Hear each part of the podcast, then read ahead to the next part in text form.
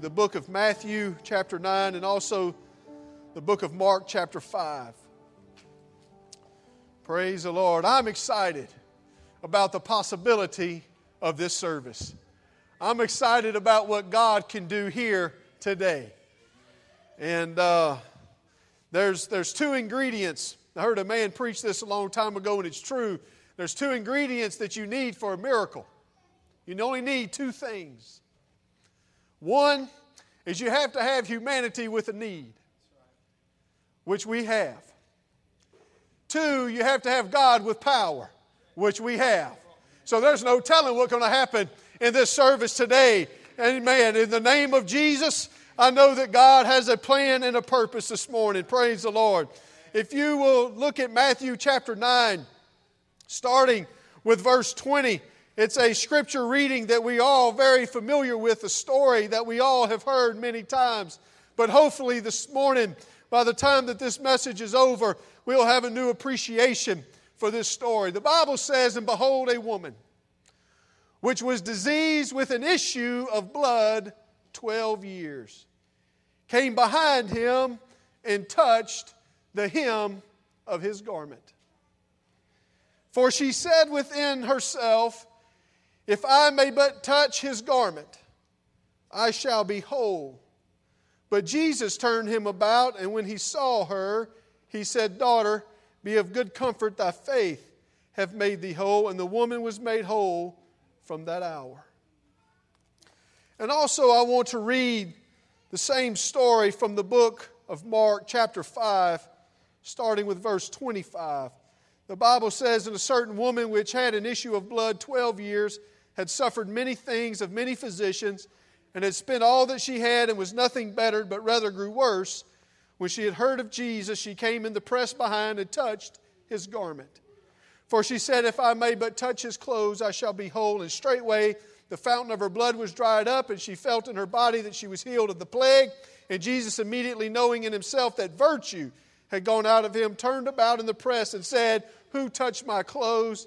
And his disciples said unto him, Thou seest the multitude thronging thee, and sayest thou, Who touched me? And he looked around about to see her who had done this uh, thing. But the woman, fearing, trembling, knowing what was done in her, came and fell down before him and told him all the truth. And he said unto her, Daughter, thy faith hath made thee whole. Go in peace and be whole of thy plague. I want to preach to you this morning. I will endeavor to do my best not to take a long time. I understand it's a holiday. But if you will, uh, will humor me or give me an opportunity for the next little while to speak to you the Word of God, I will try to be brief if you'll get the holiday off your mind. And let's get what Jesus wants to do in this place center and foremost in our minds this morning. I want to talk to you for just a few moments this morning, simply focal point. Focal point. I want to talk to you about that this morning. Let's ask God one more time for His blessing on the remainder of this service. Heavenly Father, we come before you today humbly asking for the anointing of the Holy Ghost on this congregation of people. We ask God that our hearts and our minds would be open to receive the Word of God, that it would impact our life, that it would change our mind, God, that it would change our destiny. God, that it would impact our future to the point that, God, when we leave this place today, that we are not the same person we were when we walked in, but God, life would be getting better, that life would improve, that our circumstance, God, would improve, that our situation would get better, that God, you would become the focal point of our lives today. We pray in Jesus' name that you would bless and anoint the lips of clay to speak the truth of the Word of God. In Jesus' name, we pray. I pray today for the Spirit of faith, for the power of the Holy Ghost to be released in this building. And I pray it in the name of Jesus. Amen. Everybody, clap your hands one more time to the Holy Ghost. Praise the Lord. Praise the Lord. God bless you. You may be seated this morning in the name of Jesus. Webster's dictionary defines focal point. The word focal point. It is made up of two different words, one of them being focus, the other one is a point or a dot or a space or uh, on a line, you have a, a point on a line that's unique. But Merriam Webster's dictionary, combining this word focal point, uh, defines it this way it is a center of activity, it is the center of interest or the center of attention. In other words, when you have a focal point, it is where your interest is at, it is where your attention is focused, it's where your activity uh, is focused. Everything that you do, everything that you say, everything that you are uh, is based and, and, and, and uh, is dictated by your focal point. It tells you, your focal point tells you uh, how you're going to act, how you're going to live, how you're going to spend your money. So the focal point is a part of our lives, and everybody, whether you uh, like it or not, and whether uh, or not you're good at multitasking, you have a central focus point. Everybody does. And in fact, most of us have more than one. If you can live in a stressful society and a stressful life, there's a lot of focus points in our lives. But I want to talk to you tonight about a focal point. Sometimes in our, our focus, uh, we, we, we are focused we say we are. We, we have this direction that we want to go, this focus that our life is, is, is on, and, and we're not really there, though. Our, we say we have something that we really don't have. You say, I'm, I'm focused on my family, but the, the actions that you have doesn't really dictate or doesn't really prove uh, that you're focused on your family. I've told uh, uh, the group at Palmetto Springs so many times they're sick of hearing it that I don't care what you tell me you are, I want to see it okay? Because you can tell me I am a good Christian, but I want to see the fruit of Christianity. That's what tells me that you're a good Christian or not. It's much the same way of the story that Brother Murphy told a couple of weeks ago about a man who went on a trip uh, and, and out of state. Brother Murphy and a group of people went and met a man that was just cussing up a storm and, and all that. When he found out he pastored a church, he said, Well, I'm a good Christian at home. But Christianity is, it's, it's not something you just say you are, it's something you are, and it should, uh, it should manifest itself. And, and so oftentimes we, we say we have a focus that we really don't have. A little humorous story there was a lady of very high society. She went to an art museum in the city. And she was standing there. She looked over at one of the uh, curators of the art museum and said, Dear fellow, I've never seen this painting before. I find the image shallow and rather crude in appearance. What do you call this? The curator looked at her and, without giving very much expression or very much emotion, he said, Ma'am, that is a mirror that you're looking at. She said she was there to focus on the paintings, but you see, her focus wasn't really where she said it was.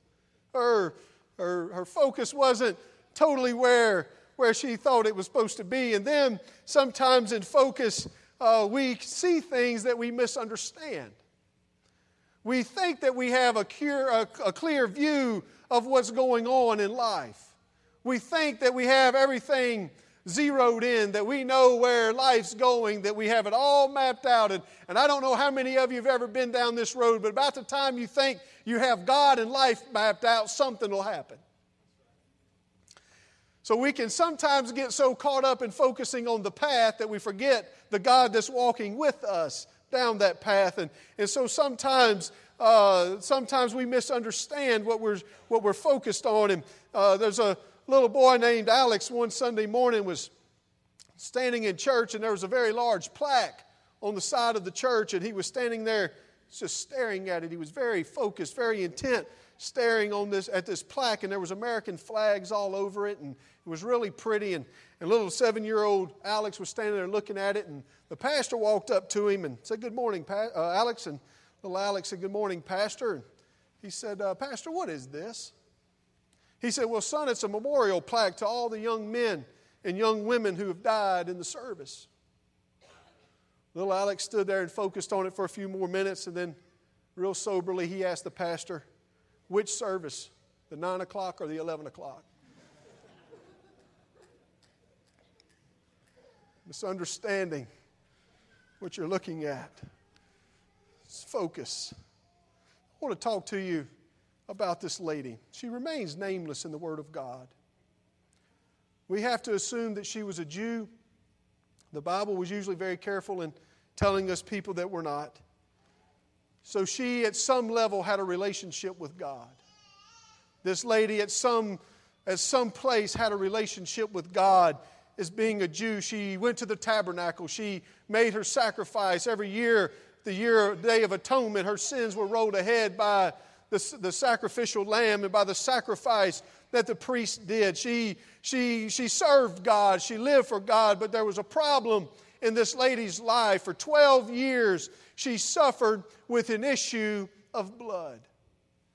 For 12 years of her relationship with God, she suffered with a disease. She suffered with a problem in her body. And, and I don't want to be too graphic or too, uh, too gross here this morning, but most commentators believe it was probably a female problem. So she had, had, she was not a young girl. She would probably had a little bit of age on her. And, and so and you look at her life, and one day she's going along, and things seem to be fine.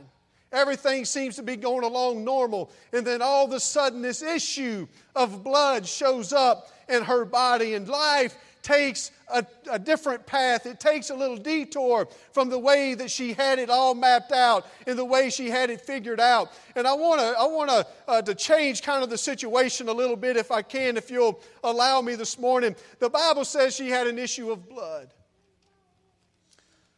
In Leviticus 17 and 11, the Bible says, "For the life of the flesh is in the blood." The life of the flesh is in the blood. So, for the remainder of this service, if you'll allow me, I'm just going to say the woman had an issue of life. She had an issue of life, and she couldn't deal with it anymore.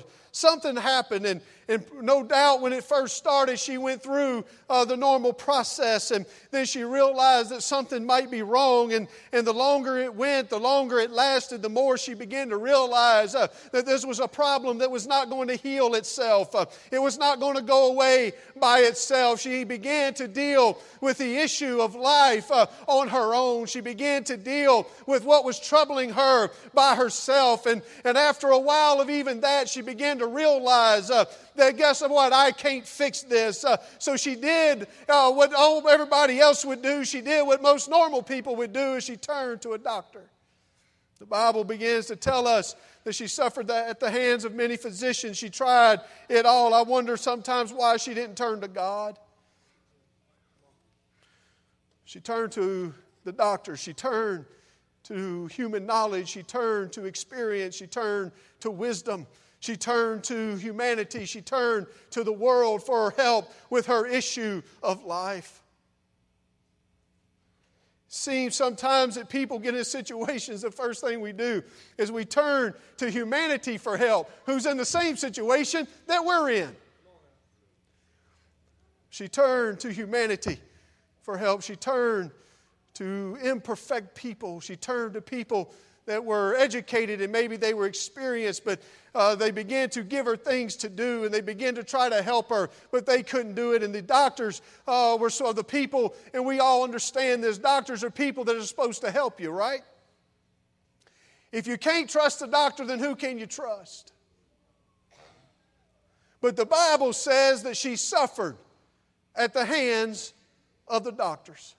She suffered at the hands of the people that were supposed to care for her. She suffered at the hands of the people that were supposed to help her. She suffered at the hands of people that were supposed to lift her up, uh, that were supposed to benefit her, that were supposed to encourage her, that were supposed to make everything better. That's who she suffered with. So now, on top of the issue of life that she already has, now starts piling suffering. You begin to see her situation that not only can I not help myself uh, in this issue of my life, uh, but now I'm starting to realize uh, that these people around here that's supposed to care for me can't help me. The people I'm supposed to depend upon, they can't help me. The people that I'm paying, they can't help me. Doesn't seem like anybody can help me with my issue. It's an issue of life that she was suffering. And I know in my heart today that there are people that are sitting here this morning under the sound of my voice. Uh, not only do you have an issue of life, uh, not only has life in its own ways been cruel, not only has life in its own ways caused problems, uh, but then the very pe- people that you look to, the very people that you should have been able to trust, the very people that you should have been able to count on also added their suffering. They added their hurt on top of the issue that you already had. As this lady continued with the issue of, of her body, and now the suffering begins to pile up, pile up by physician after physician. She tries one thing, it doesn't work, so she goes to another doctor, and only God knows what this poor lady suffered as a result of this condition in her body. And there's no telling, only God knows the suffering that some in here today have gone through as a result and as at the, at the hands of other people.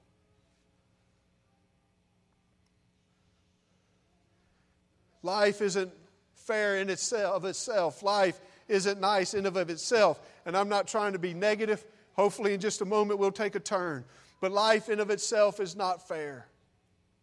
And then when you add upon it when you add to it the suffering that other people inflict on you. When you add to it the people that you should have been able to trust, the people that you should have cared for you, the people that should have loved you, the people that should have benefited your life, when they cause you suffering, when they cause you pain, no doubt the disappointment this lady faced was unbelievable. No doubt after doctor after doctor, she began to realize or began to think, what are these guys doing? They can't fix me either. And so now she stands here. The Bible says she spent everything she had, she had nothing left. She had spent, I believe, she spent her money, she had spent her emotions, she had spent her joy, she had spent her peace, she had no uh, no peace of mind. There was no happiness. There was nothing in her life of benefit left to her. So now, not only does she have her suffering, not only does she have her issue, now she has nothing left in which to do this alone. She can't afford another doctor. She can't afford another friend. Now she has nothing. She's bankrupt emotionally, spiritually, mentally, physically. She's bankrupt. She has nothing left. But yet she continues to turn to the world. She continues to turn to things for help. I want to tell you something interesting about issues of life, real quick. You can't vacation from the issues of life. Now, I'm not against vacations, I love them. And I hope everybody in here gets to take a bunch of them.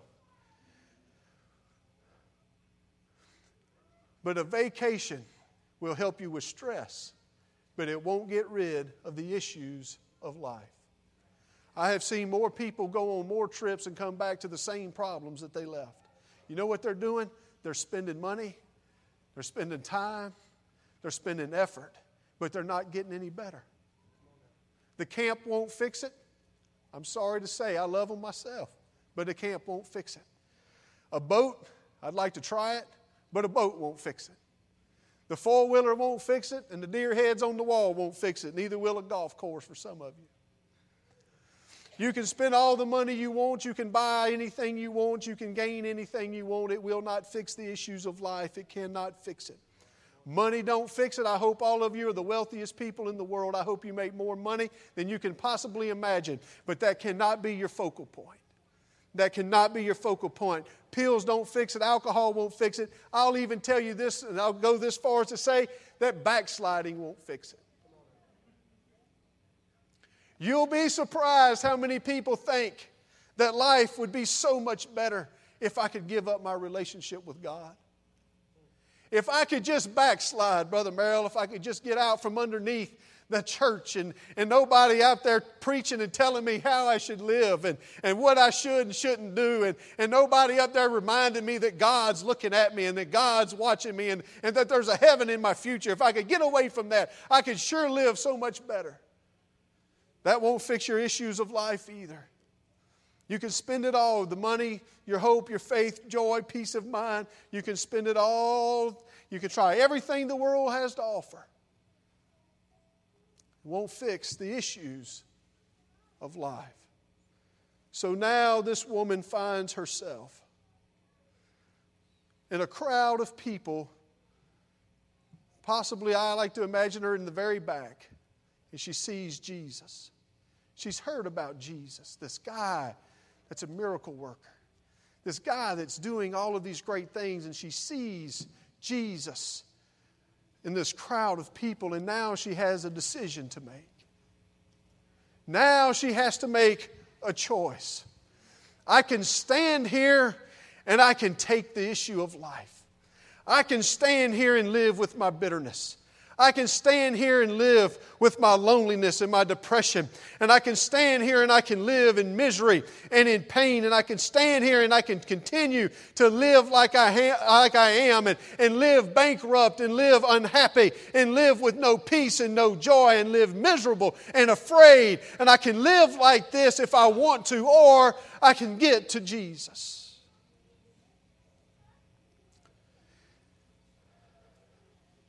And so she decided to make Jesus her focal point.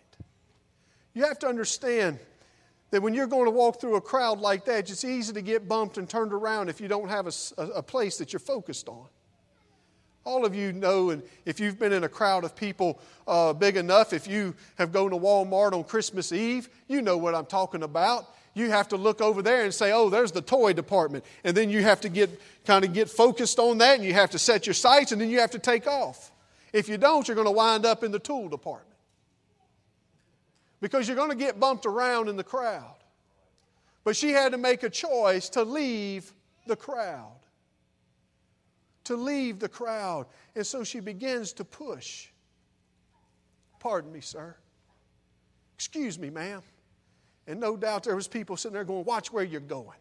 Why are you bumping into me? But she had made Jesus her focal point, and she decided no longer am I going to live with the issues of life uh, that I've been living with. I don't have to live like this because there is a Jesus, and I've put my eyes uh, on Jesus. Uh, and oh, honey, you're not going to get in my way. You're not about to stop me. You're not about to cause me to lose my relationship with God. I've got focused, uh, and the crowd uh, is not fixing to hinder me uh, from getting to where I'm going. Uh, because if I can get to Jesus, uh, then I can be healed uh, of the issue in my body. I can be healed with the issue of my life. but I want to tell you this morning, she didn't only have to fight the crowd that was standing in front of her, but she had to begin to push things aside in her mind, and she began to say, uh, Oh, doubt, uh, you got to get out of here. Suffering, oh, you got to go. Uh, I know that I've suffered disappointment. I know people say that I'm incurable.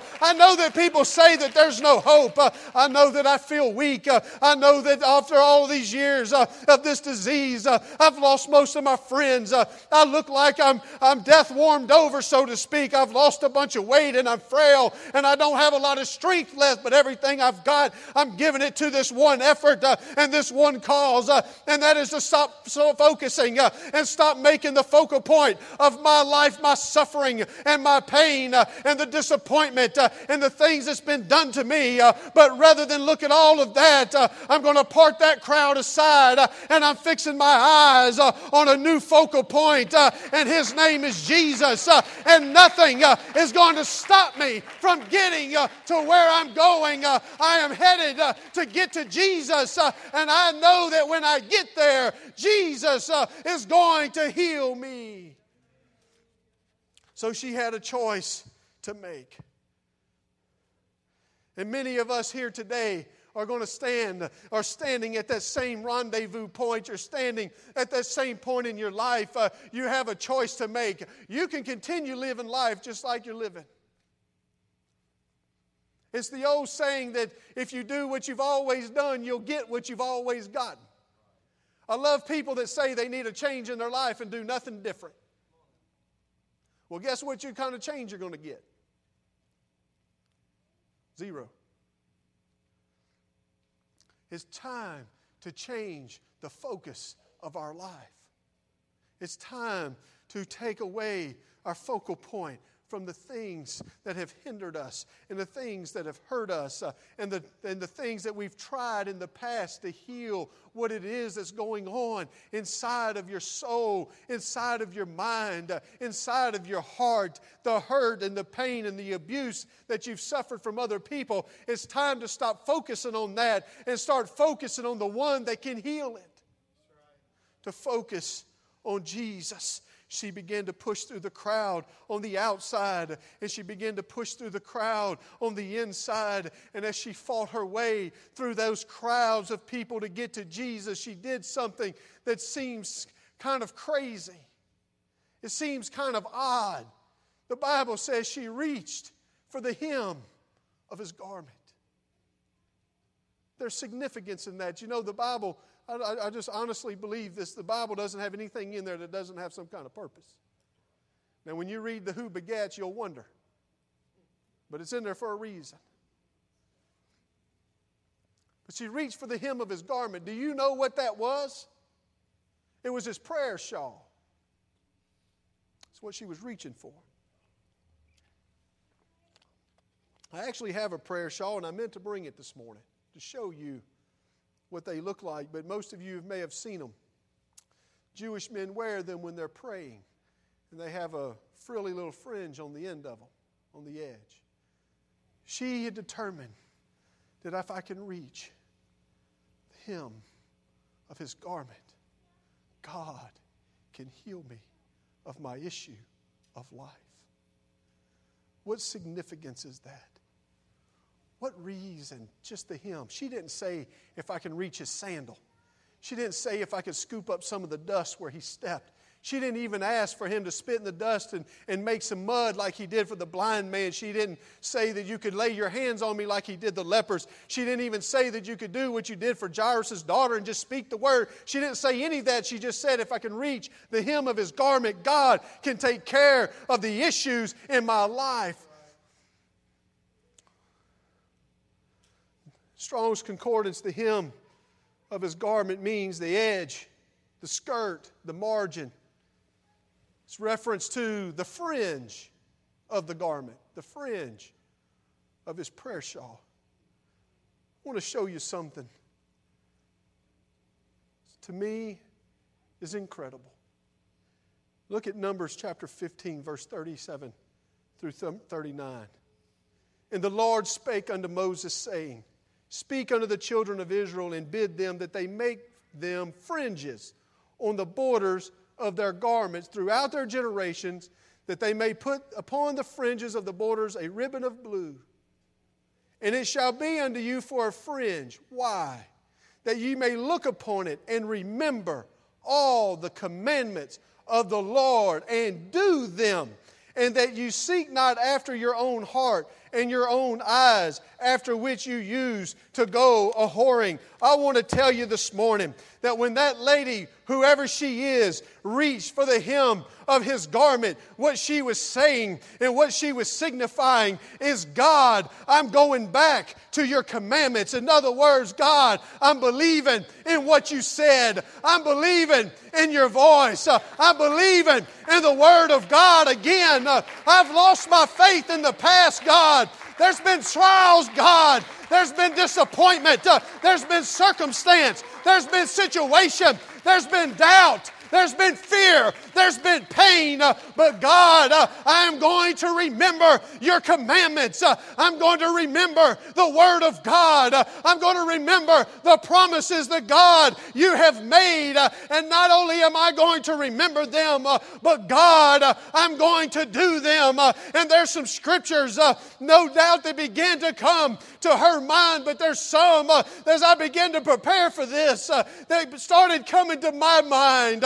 These are the scriptures that came to my mind uh, that I wanted to remember and hold on to them. Uh, there's scriptures like the Bible says uh, that we should love the Lord uh, our God uh, with all uh, of our mind, our heart, our strength, our soul. the Bible also says that He will never leave you and forsake you. the Bible says all things are possible through Christ Jesus who strengthens you. Uh, hallelujah. The Bible says that Jesus, with Him, nothing shall be impossible. The Bible says that, Hear, O Israel, the Lord our God is one. The Bible says that He's a friend that sticketh closer than a brother. The Bible says it's by His stripes that we're healed. And I want to cling to these things. I want to hold on to these things. The Bible says that the promise is unto you and to your children and to all that are far off, even as many as the Lord our God shall call. Oh, the psalmist wrote, uh, Surely goodness uh, and mercy shall follow me uh, all the days uh, of my life. Uh, the Bible says, Praise him uh, on the instruments of music. the Bible says, Sing unto the Lord, all ye people, and shout unto God with a voice of triumph. the Bible says, Clap your hands, all ye people. The Bible says, Lift up holy hands in his sanctuary. Hallelujah. The Bible says to repent, be baptized, uh, and receive the gift uh, of the Holy Ghost. Uh, the Bible says uh, in the moment, in the twinkling of an eye, uh, at the last trump, uh, there's going to be a rapture. And these are scriptures that I'm holding on to. these are scriptures I believe in. hallelujah. Let's clap our hands to the Lord.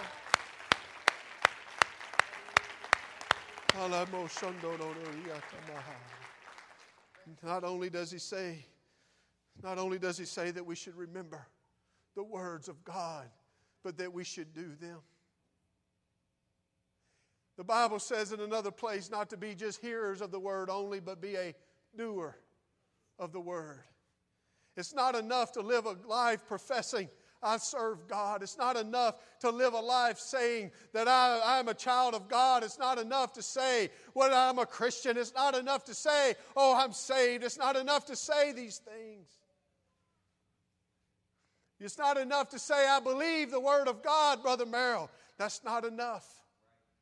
We have to be a doer of the Word of God. So when the Bible says, praise Him, then we should praise Him. When the Bible says to worship, we should worship. When the Bible says to love Him, we should love Him. When the Bible says to live for Him, we should live for Him.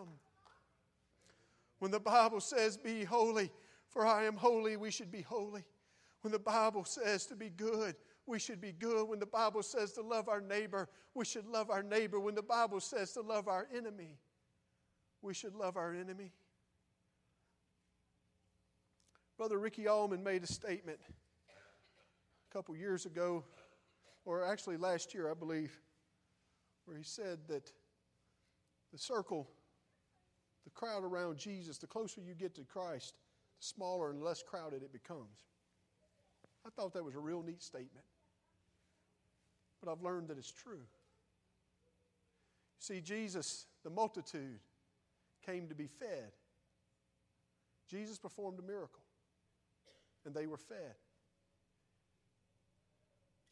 I've had people tell me when Brother Holland was here, I love to see God work in the gifts of the Spirit, but I just don't like to be a part of it. I'm afraid that He's going to call me out.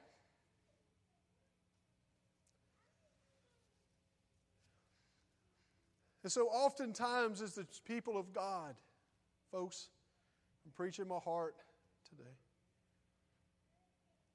We wait for God to do something for us in the crowd, in the multitude. But that's not where always Jesus does his miracles. If you want to stay a part of the crowd, you can, and God will feed you every now and then. But if you want the issues of life healed, you have to get out of the crowd you have to push through the people around you that's saying you can't, the people around you that's not encouraging you. You have to push through your past circumstance. You have to push through what somebody did to you mama and daddy, an ex wife, ex husband, whoever it is. You have to push through that. And you have to focus on Jesus. And you have to leave the crowd. Notice she pushed through it, she went through the crowd. And then, when you get closer to Jesus, you have his disciples. You get a step closer, you have three, the inner circle Peter, James, and John. And then, when you get right to the heart of Jesus, the Bible says that there was one that laid on his bosom, talking about John.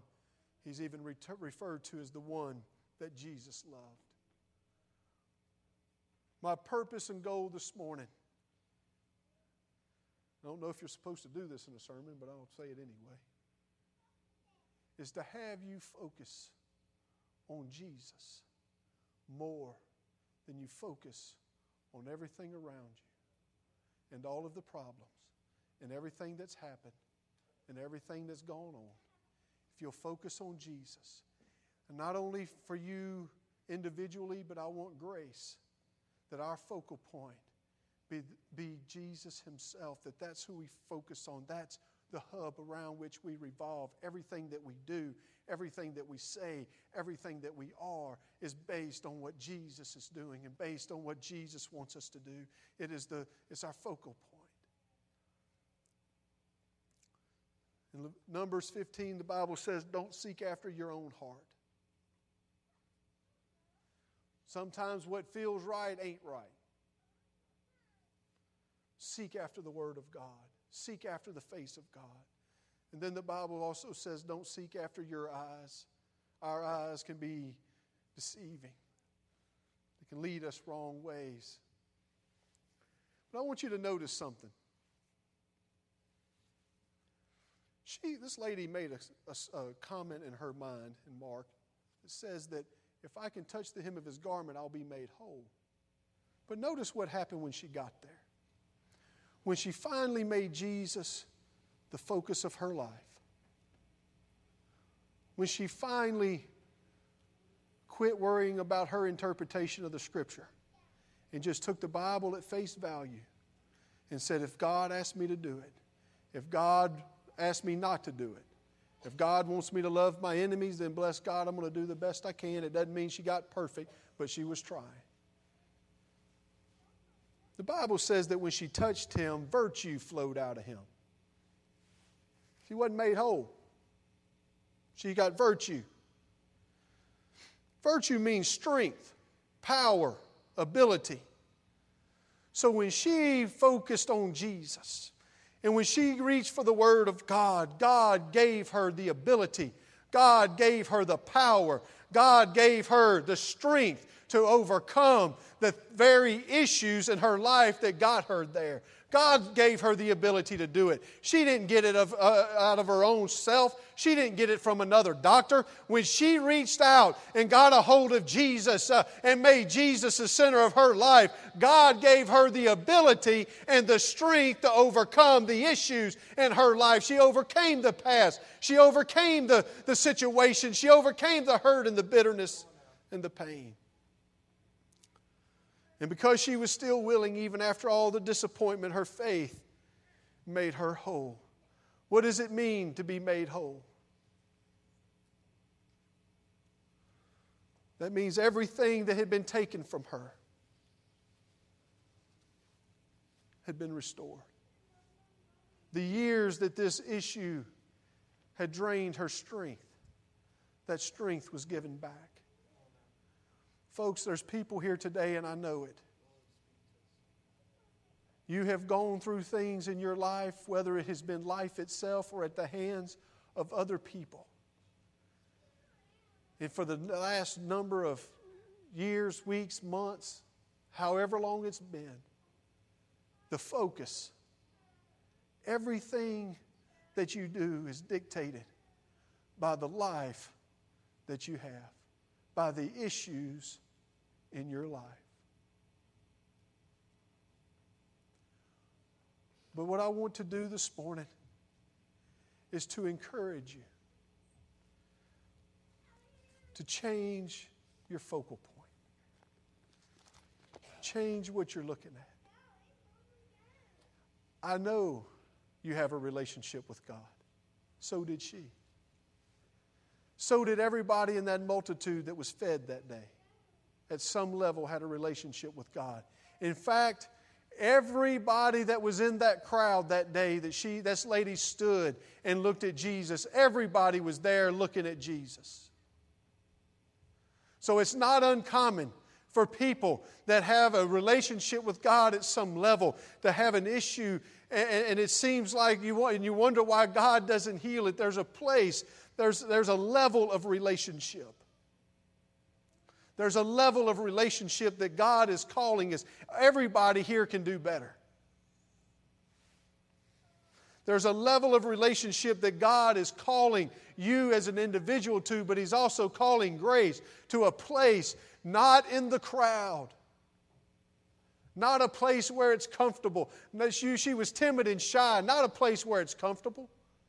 Not a place where it's ordinary, not a place where it's happy, not a place where it's calm and peaceful. But sometimes God needs you to begin to push a little bit. He needs you to begin to have a little faith again and to start pushing through these things and determine that God, you're going to be my focal point.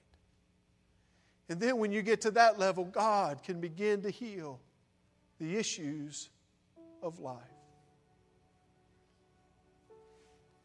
If you'll stand with me this morning.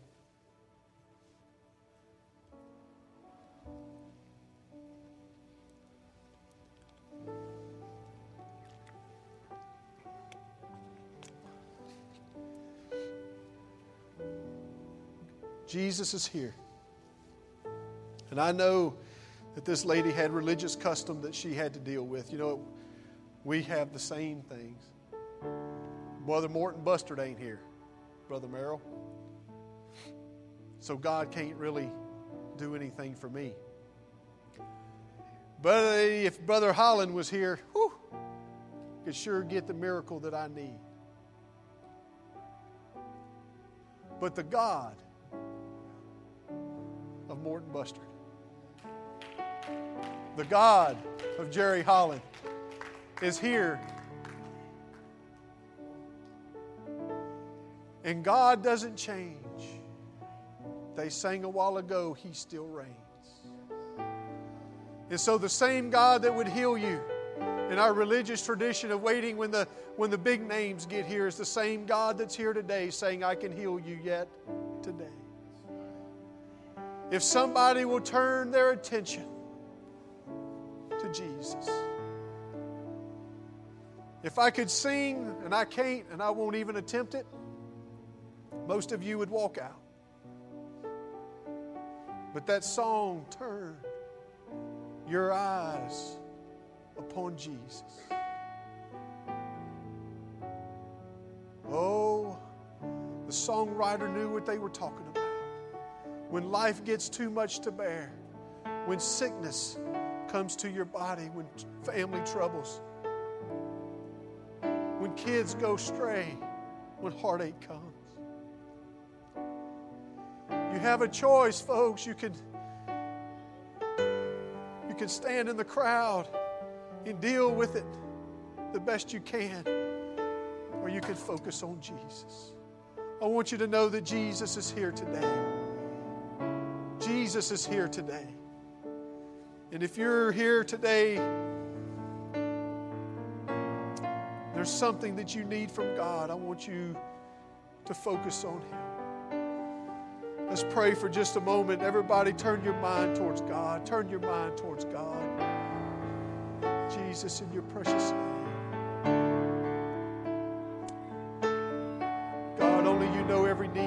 Place. God, only you know every circumstance and situation.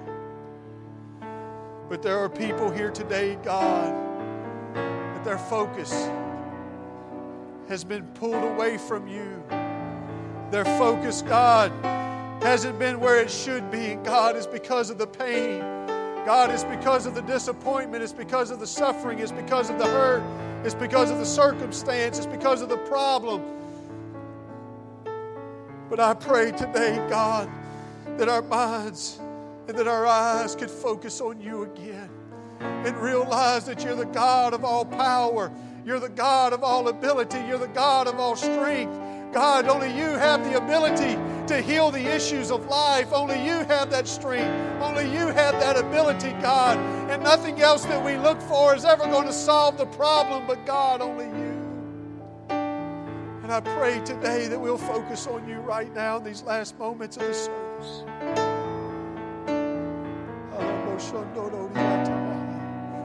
Folks, I feel the Holy Ghost right now. If you need something from God, these fronts open. The front is open. Come today. Talk to Jesus about it. Push through the fear, push through the doubt. Maybe you think it won't happen today, but I'm telling you, God can do it. Don't worry about the doubt. Don't worry about that. Just come up front and tell God and touch God and feel God. Uh, the Bible says, handle Him and see. Oh God, I pray in the name of Jesus. Hallelujah. If you need something from God this morning, come on. Come on, everybody. Come on. If you need something from God, it doesn't mean that you're not serving God. It doesn't mean that you're not living for God, but it means uh, that there's another level of relationship that you want. Uh, God, I can't deal with this hurt anymore. God, I can't deal with the pain and the disappointment. I need you, Jesus. I need you, Jesus. I need your virtue. I need you to turn around, God. And I need you to make me whole in Jesus' name. I'll invite everybody else to come around the front. Everybody come. We're not going to ask you to do anything that you don't want to do. All of our guests feel welcome if you desire to come up front, speak to the Lord for a few minutes.